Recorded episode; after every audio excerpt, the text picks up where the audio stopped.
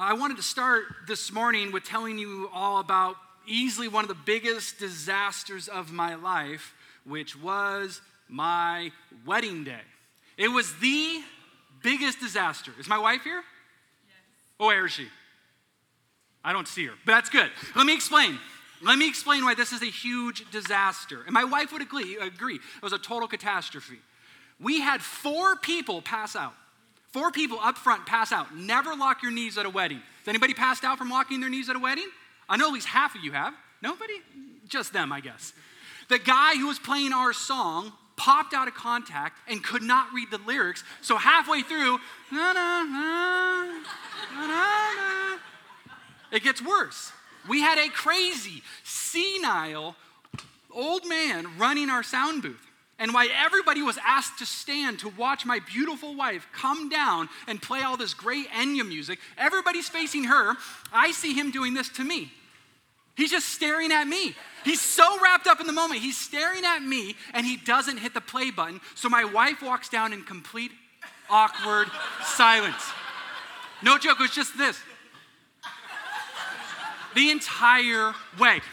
Up until about this point, he starts hitting the play button and then he turns it off.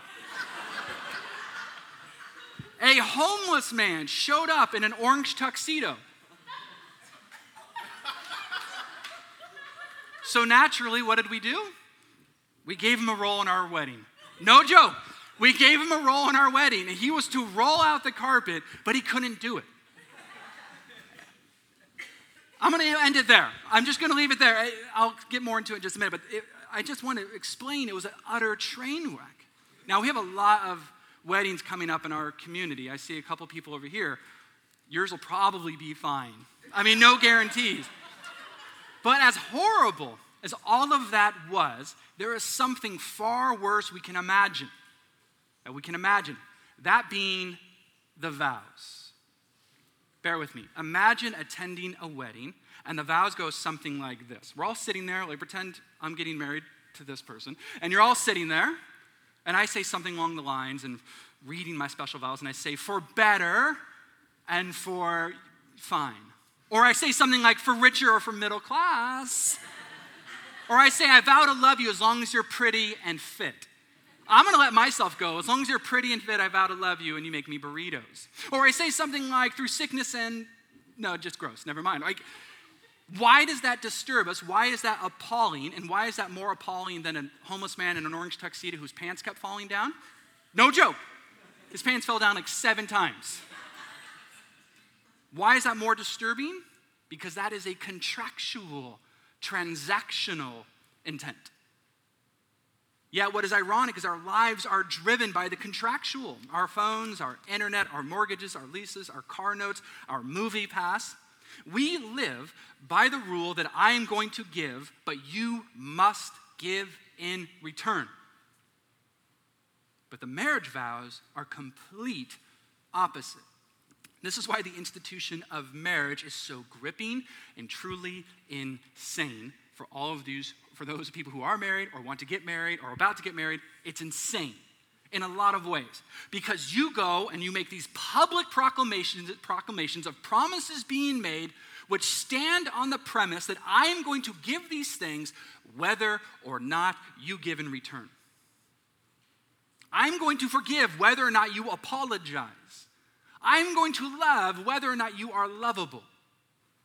It's an unfair, striking, transcendent approach to, to, to, to relationships that originates all in the Bible. It's the notion and it's the theology referred to as, and you probably saw the screen behind me, it's referred to as covenant. Covenant. Now, I doubt that any of this language is something that we use today. I doubt anybody, like if you're making a business plan and you're like, Jim, that sounds great, let's make a covenant. Like nobody talks like this anymore. It's a bit religious, it's a bit archaic, and I will just tell you because of that, that's a darn shame. A shame. In the Christian faith, God established covenants, God established ones, are the very bedrock to the biblical storyline. This is the big artery running through the entire Bible. It ties in all of these random stories over the course of 1,500 years. So much so, everyone, Christian or not, assumes or at least knows the Bible is broken up into two sections the Old Testament and the what? The New Testament. Well, if we study the origins of that, we'd see that it'd be more accurate to speak of the Bible as having two covenants the Old Covenant and the New Covenant. Of course, we've inherited the term testament, you know, testament, and we won't change it, but I'm just saying covenant speaks largely more particular and correct than testament. Peter Gentry, in his book on covenant, says this. He says the covenants are not, are not the central theme of Scripture.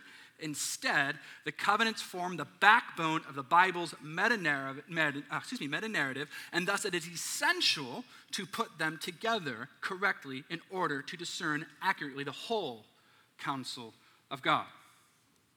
This is rich, this is brimming theology today.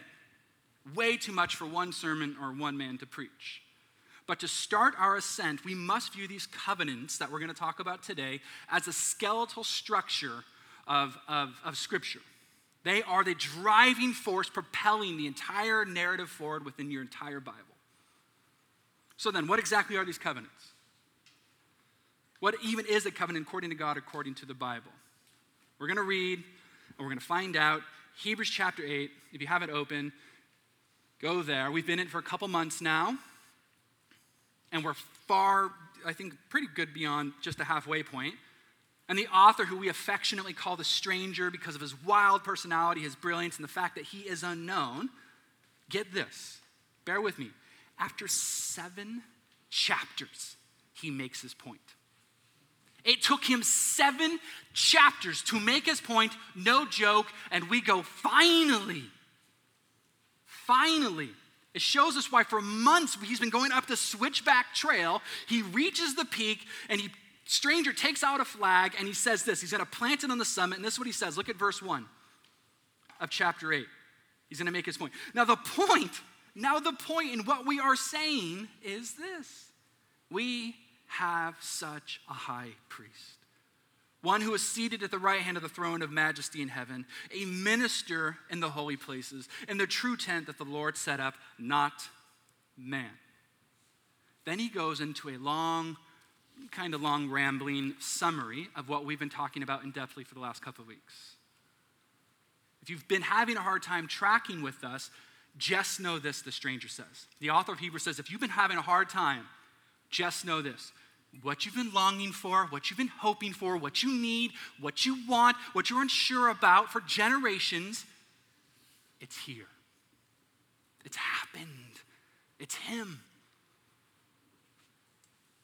We have such a high priest. The same assurance that He's giving the original audience then in the book of Hebrews still echoes into this room today. It's here, He says. It's now. That matters because why? Well, let me show you. Our author, their pastor, is saying this because there is a drawing away for his people to leave the church. To enter, to, to, to even leave the Christian faith, to, to go back to old covenants, to old ways, to old times of rock and roll. And so, friends, we know this feeling very well. This is that type of feeling, that type of emotion that we're tempted with all the time. For an example, the current situation is not what we thought, so we daydream and consider what it would be like to have her back. What it would be like if I went back to him. We think about what if I went back to my old job or, or if we moved back home. I can only assume people here in LA think about that all the time. I can move back home, free rent, my mom makes eggs. Oh God, why? But we have that emotion. To maybe for some to even go back to an old church, so on and so forth. So we know that nagging feeling that biting feeling that they are dealing with. But there is a greater problem for them. This original audience, that being, for them, it, it's, it's, it's gone. Your mom making eggs, no. For them, it's gone. What you want to run back to is no more. It's like when you show up to return Timmy's sweater and the grandma says, Timmy's been dead for 40 years. Oh, like that's what it is like. And the stranger tells him this with razor sharp words. Look at verse 5 of chapter 7 in your Bibles. Or chapter 8, whatever one. I forget. They serve a copy and a shadow of heavenly things. More on that in a couple weeks, but the whole point of what he's saying is what you're searching for is a shadow. Then, verse 13, he cuts it even deeper, the author, and he says, What is becoming obsolete, growing old, is ready to vanish away. Vanishing like the magician we're going to have at the volunteer party for any of those people who are coming tonight. Yes, just a little plug for the magician. A shadow obsolete, a vanishing. Do you see what's going on here? Anybody remember that? That, that, Probosco, I'll look right at you. Anybody remember Marty McFly in the Back to the Future's photo? Right? They're all disappearing, right?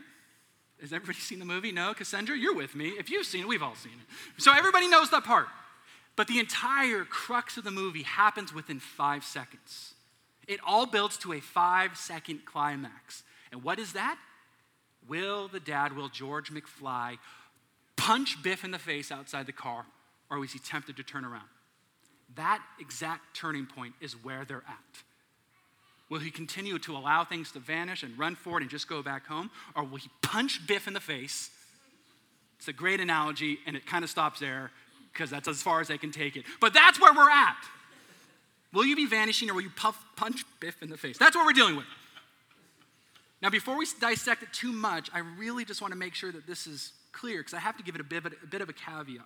Because I even believe, as probably a Bible teacher, I may have done a disservice.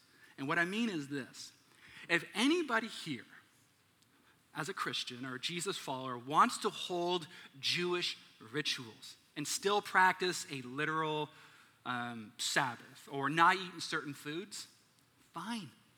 Who cares? Do it. Whatever. This isn't about just old ways, this is something deeper. That's not the issue here. The stranger, our author, the book of Hebrews, is not worried about old ways as a form of structure. Hebrews will have you in its crosshairs if those old ways are a form of salvation. They are trying to reroute their salvation. It's not about just old ways, they're trying to reroute their salvation. Now, this is something that bends our minds in regards to God offers and God establishes. Meaning, meaning, meaning. Too many people with the book of Hebrews portray this idea that Judaism is bad. Too many people think that the church in this letter is bad. Too many think that those old practices, God's old ways, are bad. That is not it. The mind bending part is they and us don't just need salvation from all of these bad things. That's not it. But to truly receive the good news, we must also turn away from all of the reasons of anything we ever did right or true and good as a form of salvation. Are you tracking with me? Sure, they're putting their ultimate hope in wrongdoing by doing good things. They have to leave good, unsinful things. The stranger, their pastor, it's teaching them that their desire for salvation, for forgiveness, for freedom, for, for security, for satisfaction, for the longings of transcendence and wonder and eternity is beyond their sinful, rebellious reach, but it is also beyond their moral, good reach. So I'm not here to dog on Judaism, and neither is he. He's saying it's gone as a form of salvation, it is no more. So, how could this play out for us today? Like this by putting eternal expectations on good and finite products, procedures, and people. By putting eternal expectations on good and finite products, procedures, and people. Why? Faulty, faulty, faulty. None of those things are bad products, procedures or people, but they are faulty forms of salvation. Hebrews says so itself. Hebrews uh, chapter 8 verse 7 says, "For if they for if the first covenant had been faultless, there would have been no need and occasion for a second one." Not only so the old covenants were provisional, they were temporary in makeup. Then verse 8 of chapter 8 he says, "For he finds fault with what? Them." the partnerships he made with them, with these partners, were disobedient, unfaithful, hard hearted. And they're holding on to the faulty. And it's faulty because it was intended It wasn't intended to deal with their faultiness. That, that, that's a quite a mouthful. It's faulty because it was not intended to deal with their faultiness, which creates an issue because God established covenants. For you note takers, you can write this down, or if you have one of those Hebrew journals. These covenants, their, summa- their summation would be this. If you want to write down like a definition of a covenant, I'll give you this. It's a solemn commitment with a guaranteed legal and loving promise. I probably should have put that on the screen. A solemn commitment with a guaranteed legal and loving promise. Like we saw a couple weeks ago, a oath that commits people to one another. So let me, you can say it this way covenants are life and death binding. So when God finds fault in the other half of a partnership, guess what? It's dangerous. As we saw a couple weeks ago, to not uphold your end of the bargain, you are like a slaughtered animal cut open, an animal cut in half. This symbolizing the curse that will fall upon you if your side of the covenant is not fulfilled. And yet, and yet, what we read covenant after covenant in the Old Testament, I actually have a screen to show you, just so you guys get a general idea of these massive covenants. Adam, the archetype of the entire human race, to live at, live at peace with God. Noah, the covenant highlighting the sanctity of human life. Nation, uh, the nation's father, Abraham, the covenant of promising great blessings to his descendants. The nation leader, Moses, so that God would be able to dwell with his people, to follow the law. King David, so that all of his people would be heirs. Each one of these partners failed, failed, failed, and failed. So I want us to sit that with that covenant after covenant after covenant after covenant failed, failed, failed. The partnership falling apart, falling apart. Why doesn't God catch on? Why isn't God catching on and going, geez, these guys are not getting it? Why doesn't God go, fine, just do five of the commandments, just five, forget the ten? Why does he just say forget it? Anytime my kid can't do something, more often than not, I'm like, fine, do half your chores, just leave me alone. just joking. I don't treat my daughter that way. Anyway, so, but isn't that odd? God hasn't learned his lesson. God has not learned his lesson. God keeps his standards, which leaves the Hebrew people all the way to the original audience of the stranger saying, okay, then how? If you're not going to lower your standard, how is this going to work? How is this going to work? How do we relate? How do we move forward, God? What hope does this nation have in a failing society, to failing, you know, our, our, our failings? What assurance of salvation can we have as sin runs rampant in our hearts? What priest could do this? What king could make this happen? What temple sacrifice could meet your standard, God? So imagine that's the questions that have been in their heart for generations, for centuries. That's what they're dealing with. Okay, then how? You're not going to change your standard. So, with that tension drawing inside of us, with that tension building, imagine then you're sitting there and the stranger, their pastor, says this. Now, the point in what we are saying is this we have such a high priest. Oh. Oh.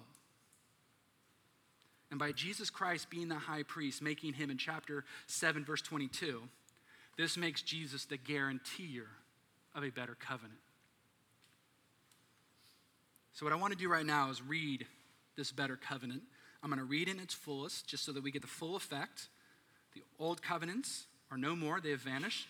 Now we have a guarantee of a new covenant from a, new, from a, from a, from a high priest. So, it's starting in verse 8 of chapter 8.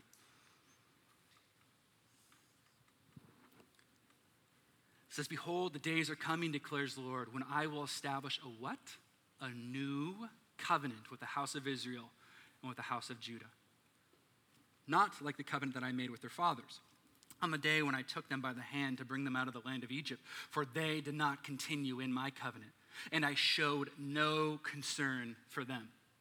That lack of concern means that God allowed them to experience the curse of a failed covenant, exile, and defeat.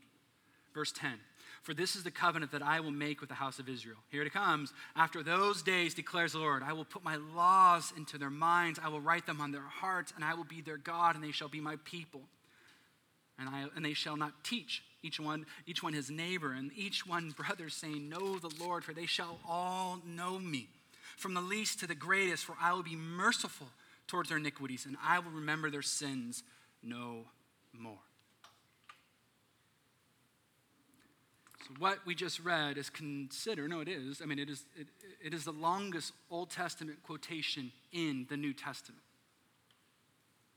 It's from the book of Jeremiah, chapter 31.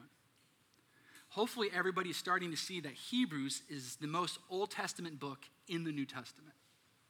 And from such a long quotation, you'd expect a long commentary, but there's nothing. The stranger doesn't give a word to it, no commentary. He says virtually nothing about it. Why?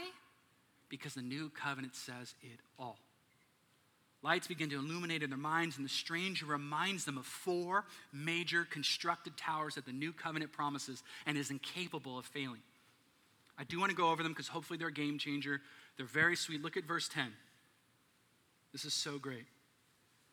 This is one of the four major constructed like towers of covenantal promises within the new covenant. It says, verse 10, I will put my laws into their minds and write them on their hearts. That is graphic. I don't think anybody wants to have somebody write something on your human heart. That's heavy. Another Old Testament book, Ezekiel, speaks this. Actually, before, I just want everybody to get this. As graphics as this is, this new covenant is the promise of a new heart. So God doesn't lower his standard, he transforms our hearts. Is everybody flying with that? How are we supposed to do this? God, how you don't lower your standards? God goes, Yes, I'm not going to change my standards. I'm going to change you. This is how he does it. Ezekiel in the Old Testament says, And I will give you a new heart and a new spirit I will put within you, and I will remove the heart of stone from your flesh and give you a heart of flesh. And I will put my spirit within you and cause you to walk in my statutes and be careful to obey my rules. This is going to change you, not my laws a regenerated heart and nature that only comes by the power and presence in the person of the Holy Spirit. Before this, the law, just so we know, was a bit irksome to these people. It was a bit irksome, knowing it was so faulty, knowing that they were so faulty. But now, our hearts are law shaped so that it fits perfectly. Thus, living in accordance with what Christ has done by the power of the indwelling Spirit of God, it is a joy. The law is now a joy, what was once irksome. So, up to this point, and this is so epic, I love this. Everything about their faith, about their belief, was external and, and, and, and earthly. External and earthly. Come here to worship. Come here to, to, to sacrifice. Right on, not their heart, on tablets of stone. Temples built with bricks. But now he's saying everything is heavenly and internal. Internally, experientially, in the sense that whatever God requires of us in some terms of obedience, he provides with us in terms of his spirit's internal enabling power. So if God says, do this, I will provide you the means and the person to be able to do it. So this doesn't happen, and I hope everybody realizes by us going, okay, cool, Christian rules. I'm gonna go out and I'm gonna think harder. I'm gonna work harder. I'm gonna force this by act of will. No, no, no. But by the new, by the Spirit giving us and drawing us towards new affections. I don't want anybody here to think harder and just read harder and pray harder. That's not what's gonna do it. The Holy Spirit draws us to new affections. What do we have these affections for? Look at verse 10. This is the new affection, and this is so beautiful. It says, I will be their God, and they shall be my people. Covenants at their most primal level tell the story of God's radical desire to enter relationship with his people, with you and with me. And Jeremiah 31 uses the title of God as a husband and his unfaithful bride, his people. So the new covenant is a vow. You can think of it as a marriage vow of sorts, an oath, as we've been talking about for the last couple weeks. So, are we getting this? God is saying to you, for better or for worse. God is saying to you, for richer or for poor, in sickness and in health, I am yours, and you are mine. God obligates himself with solemn promises on your worst of moments to you and to me. At your grossest of moments, God obligates himself to be there as a husband would to a wife. So the affections isn't simply that God exists. Rather, he is my God, he is your God, he belongs to you. God belongs to you. And now, if that sounds scandalous, good. Then we are starting to get the gospel of the new covenant when that starts to sound scandalous. I think author C.S. Lewis' quote fits here so nicely. He kind of breaks down these different affections or views of God. He goes, An impersonal God, well and good. Excuse me. A subjective God of beauty, truth, goodness inside our own heads, better still. A formless life force surging through us, a vast power which we can tap best of all. But God Himself, alive, pulling at the, end, the other end of the cord, perhaps approaching at an infinite speed, the hunter, the king, husband. Now that is quite another matter.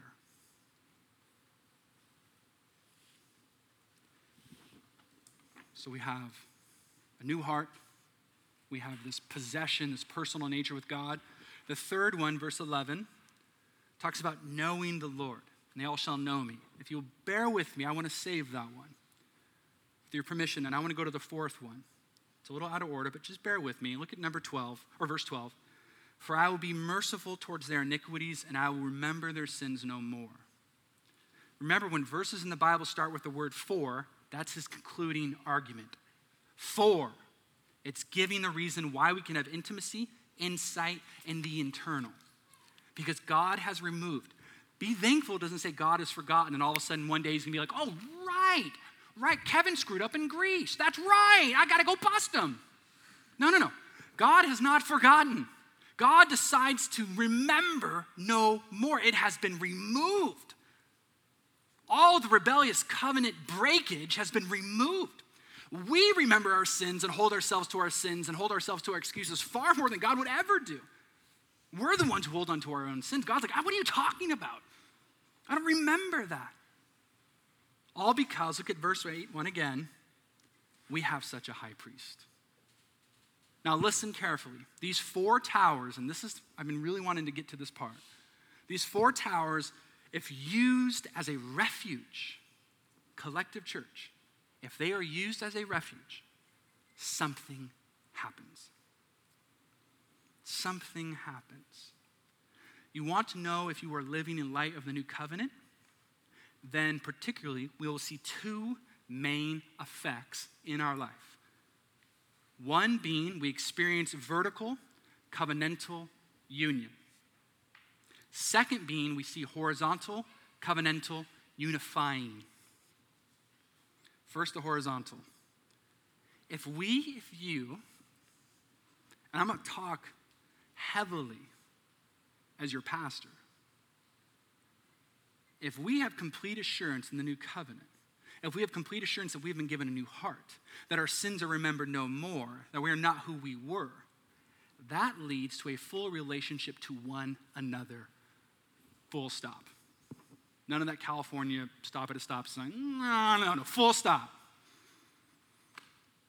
I'm going to lay this on thick.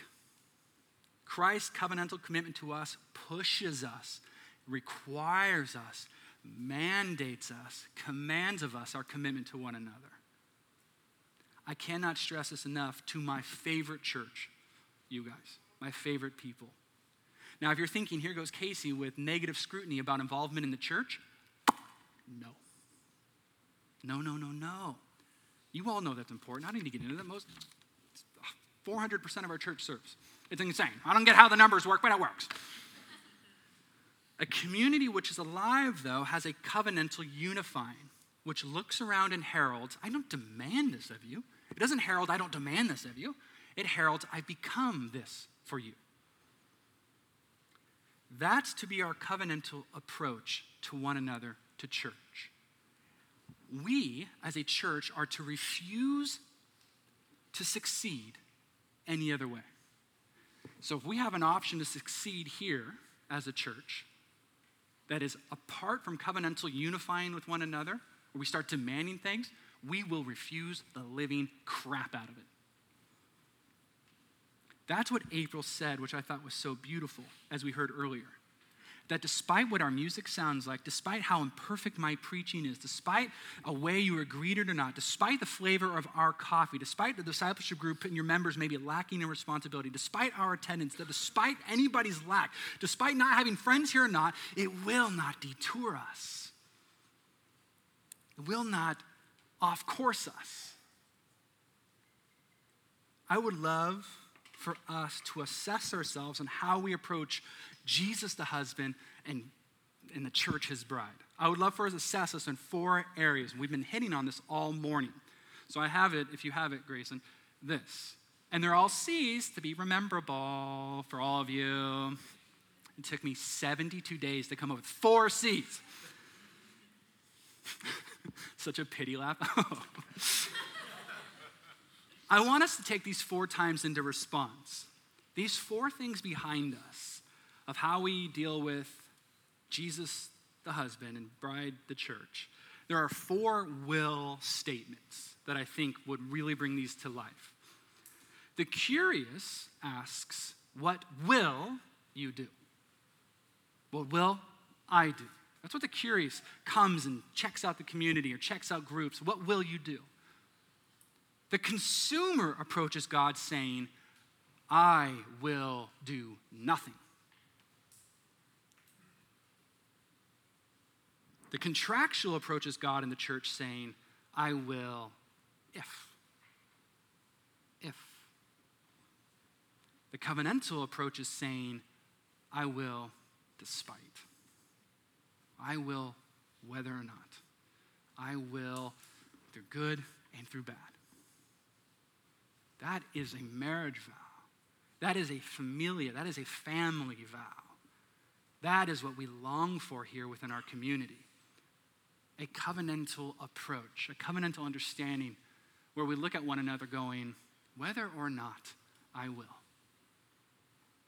Which one might be you?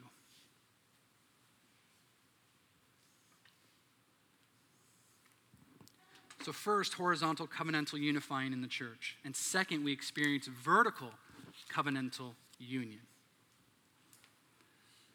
Uh, Kierkegaard tells a teeny little short story, and I believe it's called The Maiden. I'm not quite sure, but he tells a story of a king who fell in love with a beautiful, beautiful peasant. But he was always distraught. I love her, but I'm the king. If I go down here, sure, she could use me. She could use my power. She could use my acclaim. She could use my money. I'm too fearful to interact with her based on, on how I am. So the, kid, the king did the unthinkable. He dressed himself in peasant clothing, he moved into the village, and he worked day and night to win her heart. Day and night. In some sense, that is the story of the new covenant this husband and wife tale. God did not come into power play and demand morality or good ethics. God came in small, vulnerable, meager, peasant like humility to win our hearts, to look man, to look woman in the eye, to know them, and to be known.